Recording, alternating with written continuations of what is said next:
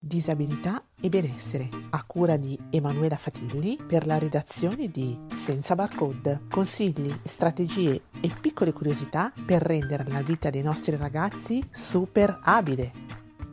Buonasera a tutti e bentornati a Disabilità e Benessere, il programma a cura della redazione di Senza Barcode. Oggi è il 29 maggio ed andiamo a concludere il tema del linguaggio sulla disabilità e del perché è importante utilizzare il linguaggio corretto. Eh, nelle altre puntate abbiamo affrontato appunto il tema del della satira no? uh, sul, sul, tema della, sul, tema della, disabilità e sui tipi di uh, letture attraverso le lingue diverse, quindi non so la differenza per esempio tra alcuni eh, vocaboli che vengono usati nella lingua nostra in italiano e invece alcuni vocaboli eh, della lingua inglese che molto spesso entra di forza nella nostra eh, lingua proprio perché non solo molto più riassuntiva in una parola di un concetto, ma a volte anche molto più performante e anche più corrispondente a un certo tipo di ideale. Oggi andiamo ad affrontare il tema dell'antropologia culturale. Eh, naturalmente non, questa non vuole essere una, una, lezione, benché vi farò magari alcuni esempi di titoli e di autori che hanno affrontato questo tema perché eh, se avete voglia potete andare a, a leggerli, li trovate anche su, eh, su internet alcuni testi molto belli ma anche perché eh, il, il, discorso della, all'interno del discorso della disabilità, eh, il discorso antropologico sta perdendo una, un particolare interesse, no? quindi l'analisi culturale della disabilità eh, sta prendendo sempre più importanza all'interno del discorso sulla disabilità. Eh, il primo a parlarne, uno dei primi, fu Robert Murphy nell'86 che, che scrive The Body Silent, che è un uh, racconto biografico eh, di divulgazione emotiva, come l'ho chiamata io, cioè eh, dove fa non solo racconta la sua vita, ma la analizza, partendo dallo sfondo culturale in cui lui si trova e, eh, e anche dal, dai giudizi, dai pregiudizi che lui aveva e che vede trasformarsi, perché eh, Robert Murphy praticamente viene colpito da una disabilità, quindi non nasce, diciamo, in, in questa condizione, ma eh, ci diventa e questo lo porta a fare un progresso eh, mentale molto interessante. Eh, a questo proposito, infatti, vi dicevo che la letteratura eh, biografica eh, delle persone disabili è molto interessante perché non solo va a ehm, descrivere alcuni eh, atteggiamenti che noi non possiamo mai neanche immaginare. Quindi, quando eh, generalmente diciamo ah, come ti capisco, in realtà non capiamo perché fino a quando una cosa, o meglio, se una cosa non la si vive, non la si può capire. Eh, la cosa più semplice è maschio e femmina, no? Quindi quando un uomo dice ah, la donna, mio marito mi dice come ti capisco, no, perché come provo io le cose le provo da donna. Hm? E, e, proprio c'è un modo diverso di, di vivere la stessa situazione eh, in relazione anche alla cultura nella quale siamo immersi immaginate proprio la differenza uomo-donna, no? Eh, si parla molto spesso della eh, società patriarcale, no? Perché la differenza sta proprio in questo, nel fatto che la donna deve vivere una società che non è pensata per lei che agisca da uomo, cioè non so, che va a lavorare, che decide di non fare figli, perché l'uomo biologicamente non può farli e la donna può decidere di non farli oppure cioè, è, un, è una società, una cultura non pensata per una donna che vuol fare l'uomo, no? Cioè, dove per fare l'uomo vuol dire, non so, lavorare, eh, guidare una macchina, gestire dei patrimoni, eh, avere voci in capitolo in un consiglio di amministrazione, eccetera, eccetera eh, pensate a tutte le altre minoranze, no? Cioè, se già uomo e donna è così difficile, pensate disabile e tutte le altre minoranze che vi vengono in mente. Per cui le biografie delle persone disabili, in particolare questa, eh, di quindi una persona che è diventata eh, disabile, come possa essere interessante proprio per capire questi meccanismi ehm, eh, che, eh, che, sono difficili da cogliere eh, istintivamente perché sono, come dire, dei bias innati. Um, un altro testo interessante è quello di Roy Grinker che nel 2007 recente eh, scrive Unstrange Minds, che è dedicata, eh, dove proprio una parte del, di questo volume è dedicata alla, eh, all'analisi della cross culture, cioè delle, della cultura attraverso la cultura, cioè delle, de, dei temi interculturali, eh, dando luce proprio alle diverse eh, percezioni della, delle relazioni con la, di, con la disabilità nel, all'interno delle culture. Eh, l'antropologia quindi perché è importante? Perché l'antropologia, a differenza delle eh, materie scientifiche, infatti se voi andate a seguire il profilo per esempio di, di, Carolina, Caroloide su Instagram, che è appunto una che si occupa di, è un'antropologa eh, culturale, una dottoranda, eh, lei proprio dice che non sono considerati dei veri scienziati, no? Perché eh, loro non si occupano di fare degli studi o delle ricerche, eh, ma si occupano occupano solamente di osservare. Eh, e molto spesso eh, lei fa riferimento anche delle sue mh, mm, esperienze dirette eh, quando è andata ad osservare per esempio delle popolazioni nell'OIM piuttosto che eh, andava con dei preconcetti, cioè diceva vado lì e studierò come, cioè e osserverò come le famiglie, non so, medio borghesi piuttosto che povere, piuttosto che ricche vivono certe situazioni. E in realtà eh, tutto questo viene scardinato perché mh, l'antropologia culturale si differenzia molto, o meglio, le, le, osservazioni sono molto differenti anche all'interno degli stessi gruppi, sia etnici, razziali, ehm, religiosi, eccetera, anche molto diversi all'interno delle famiglie, che se ci pensate è un po' quello che eh, succede da noi. Quello che voi potete vedere in una famiglia, per esempio medio benestante nel nord Italia, non lo ritrovate in una famiglia anche medio benestante però del sud Italia. Quindi quello che per me è importante, eh, fondamentale, lo è meno e non fondamentale in, altre, in altri posti. Eh, ma semplicemente anche tra me, magari la mia vicina di casa, perché la mia vicina di casa ha un vissuto diverso e quindi affronta certe tematiche in modo diverso. Ehm, e a questo proposito eh, nasce il tema e si va a sviluppare il tema dei bias cognitivi che sono eh, tanto odiati, no? perché i bias cognitivi sono praticamente delle piccole scorciatoie eh, che il nostro cervello mette in atto eh, per fare più in fretta, è una specie di economia cerebrale, quindi ehm, che, che, è importante in certe situazioni, no? perché se noi pensiamo che eh, se siamo donne da sole che camminiamo in una stradina buia di notte da sole in un quartiere malfamato, è ovvio che camminiamo più velocemente e abbiamo in qualche modo paura perché la, il diciamo, retaggio culturale, eh, l'idea che sta dietro, il pregiudizio che sta dietro è che tu in quelle condizioni non sei sicura. Um, e questo uh, è una scorciatoia che il cervello fa che è importante che faccia. Mm? Uh, quindi è un pregiudizio che è importante che ci sia. Uh, l'ideale sarebbe che una donna possa camminare liberamente a qualunque ora del giorno, in qualunque posto, con libertà.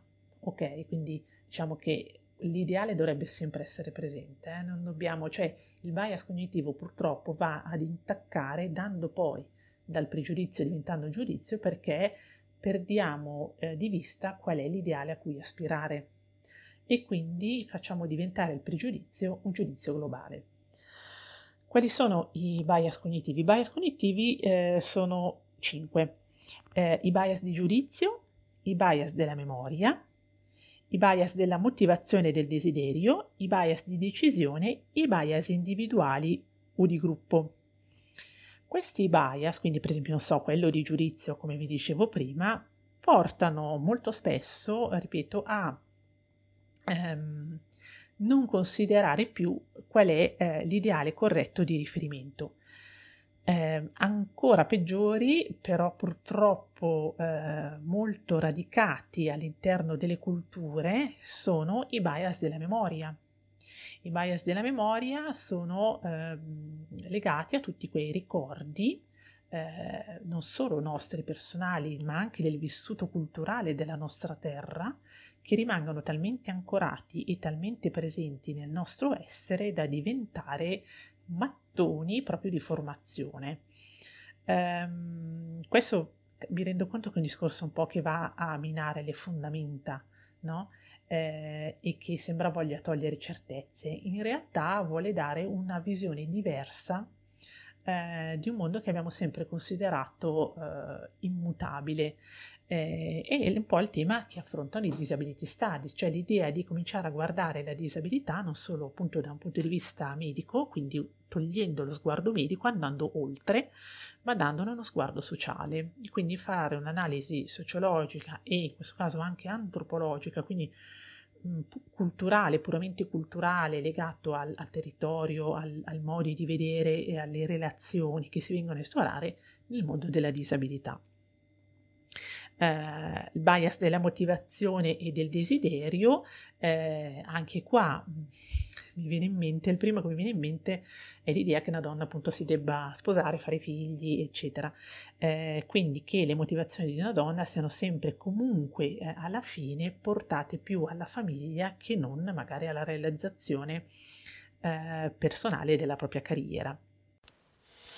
Se ci stai ascoltando ma non conosci ancora tutte le attività dell'Associazione Culturale Senza Barcode, iscriviti anche tu ed entra a far parte di una squadra che sostiene la libera informazione e la promozione del talento attraverso numerose attività coinvolgenti. L'iscrizione annuale ti darà accesso a tanti strumenti, come il sito web, aggiornato quotidianamente con interviste esclusive, inchieste ed approfondimenti, la web radio, con un ricco palinsesto di trasmissioni, i corsi di formazione, i convegni, le presentazioni di libri e molto altro. Sul sito www.associazione.sensabarcode.it potrai trovare le indicazioni per richiedere la tessera dell'anno 2021. Scopri tutto il mondo senza barcode ed entra subito a farne parte. Go to fly! I bias di decisione, vabbè, eh, sono forse quelli che eh, eh, riassumono un po' tutti gli altri e che forse sono quelli più difficili da scardinare. E poi ci sono i bias individuali o di gruppo che sono eh, questi molto più appunto legati al, al, piccolo gruppo o comunque al, eh, diciamo proprio al territorio e alle conoscenze. Um, dai bias eh, derivano gli stereotipi, che gli stereotipi di per sé, come dice Fabrizio Canfora, non sono negativi, cioè lo stereotipo per esempio del disabile o dell'autistico o del ragazzo down non sono di per sé negativi perché sono eh, connaturati, no? I bias che abbiamo detto sono alla fine innati. Sofia Righetti parla proprio di abilismo innato, connaturato anche nelle persone disabili, no? che tendono sempre a mettersi in relazione con le persone normodotate, normotipiche, dicendo ah ce l'ho fatta anch'io, no? perché eh, tu sei talmente convinta che è sbagliato essere come sei, che è giusto essere come quello normale, per cui ehm, ha innato appunto questa forma di abilismo. Eh, e così stereo- gli stereotipi nascono dalle nostre idee innate. Eh, e quindi da questi bias che abbiamo eh, ricevuto e perpetrati per quanto riguarda ehm, appunto le, le visioni di alcune, di alcune figure, tipo eh, i, i disabili e non sono di per sé sbagliati se pensiamo eh, che per esempio eh, siamo in una scuola e ci dicono che in classe assieme a nostro figlio ci sarà anche un eh, ragazzo down. Il fatto che noi eh, abbiamo già nella testa l'idea di cosa sia un ragazzino down e come dobbiamo eh, comportarci e, che dobbiamo dire a nostro figlio mi raccomando quando vedi un ragazzino eh, down non andare a dirgli perché sei così o non, non essere cattivo o, o cerca cerca di coinvolgerlo nei giochi con te, eh, non è di per sé un fatto negativo, no? Eh, diventa, diciamo, um, ha acquisito nel tempo la parola stereotipo uh, una, un'accezione negativa perché si tende a eh, mettere all'interno della parola stereotipo tutto il negativo che quel, quella persona o quel, quel, quella categoria rappresenta spero di essermi spiegata, cioè lo stereotipo eh, tende a eh, minare eh, l'umanità della persona. In questo caso, eh, appunto, lo stereotipo diventa con un'accezione negativa. Mi viene in mente, eh, per esempio, lo stereotipo so, dell'omosessuale che eh, viene appunto stereotipizzato come eh, magari molto effeminato, magari è molto amico delle donne, eh, che gli piace andare a comprare i vestiti. Eh, io sono convinta che, bah, che saranno così, ce ne sarà l'1%, il 2%, non lo so, non ho fatto una statistica su questo, ma immagino che non sia assolutamente la maggioranza. Andate quindi a vedere che quello che viene stereotipizzato è proprio la, la parte negativa, cioè o comunque eh, quello che in base ai nostri eh, ideali, i nostri bias, sono considerati come differenti, come diversi.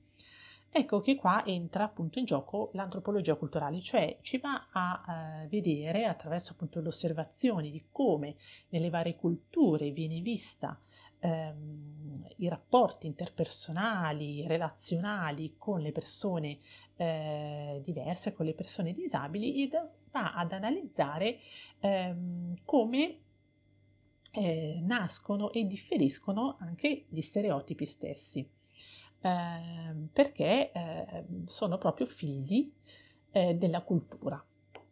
Eh, mentre i bias sono più, diciamo, scorciatoie cerebrali che dovremmo pian pianino decostruire eh, o eh, cercare di eh, pensare che comunque è vero che sono le scorciatoie, possono essere utili in tantissimi casi, però non sono l'ideale a cui tendere.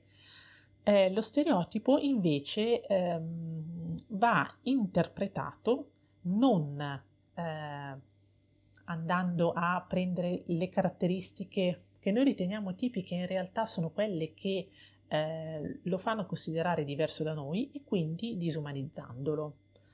Spero eh, di essermi spiegata bene in questa cosa.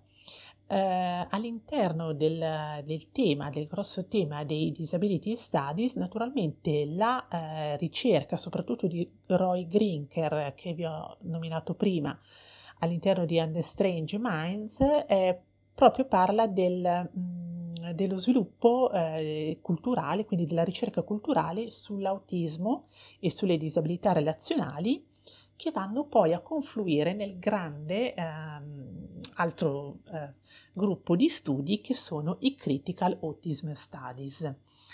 Anche qua vediamo che sono sempre termini inglesi, come abbiamo detto, perché eh, i temi sociali sono fondamentalmente temi che sono affrontati più nel mondo anglosassone e eh, i motivi per cui eh, è così ve l'avevo già un po' spiegato, ma sono convinta che avremo anche altri eh, momenti, altri, altre puntate per poter parlare di questo tema.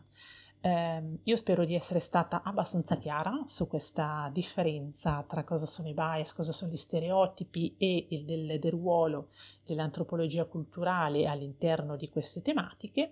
Se avete però dei, dei dubbi o delle perplessità o delle domande, scrivetemi pure alla mia casella di posta manu-senzabarcode.it disabilità e benessere, a cura di Emanuela Fatilli per la redazione di Senza Barcode. Consigli, strategie e piccole curiosità per rendere la vita dei nostri ragazzi super abile.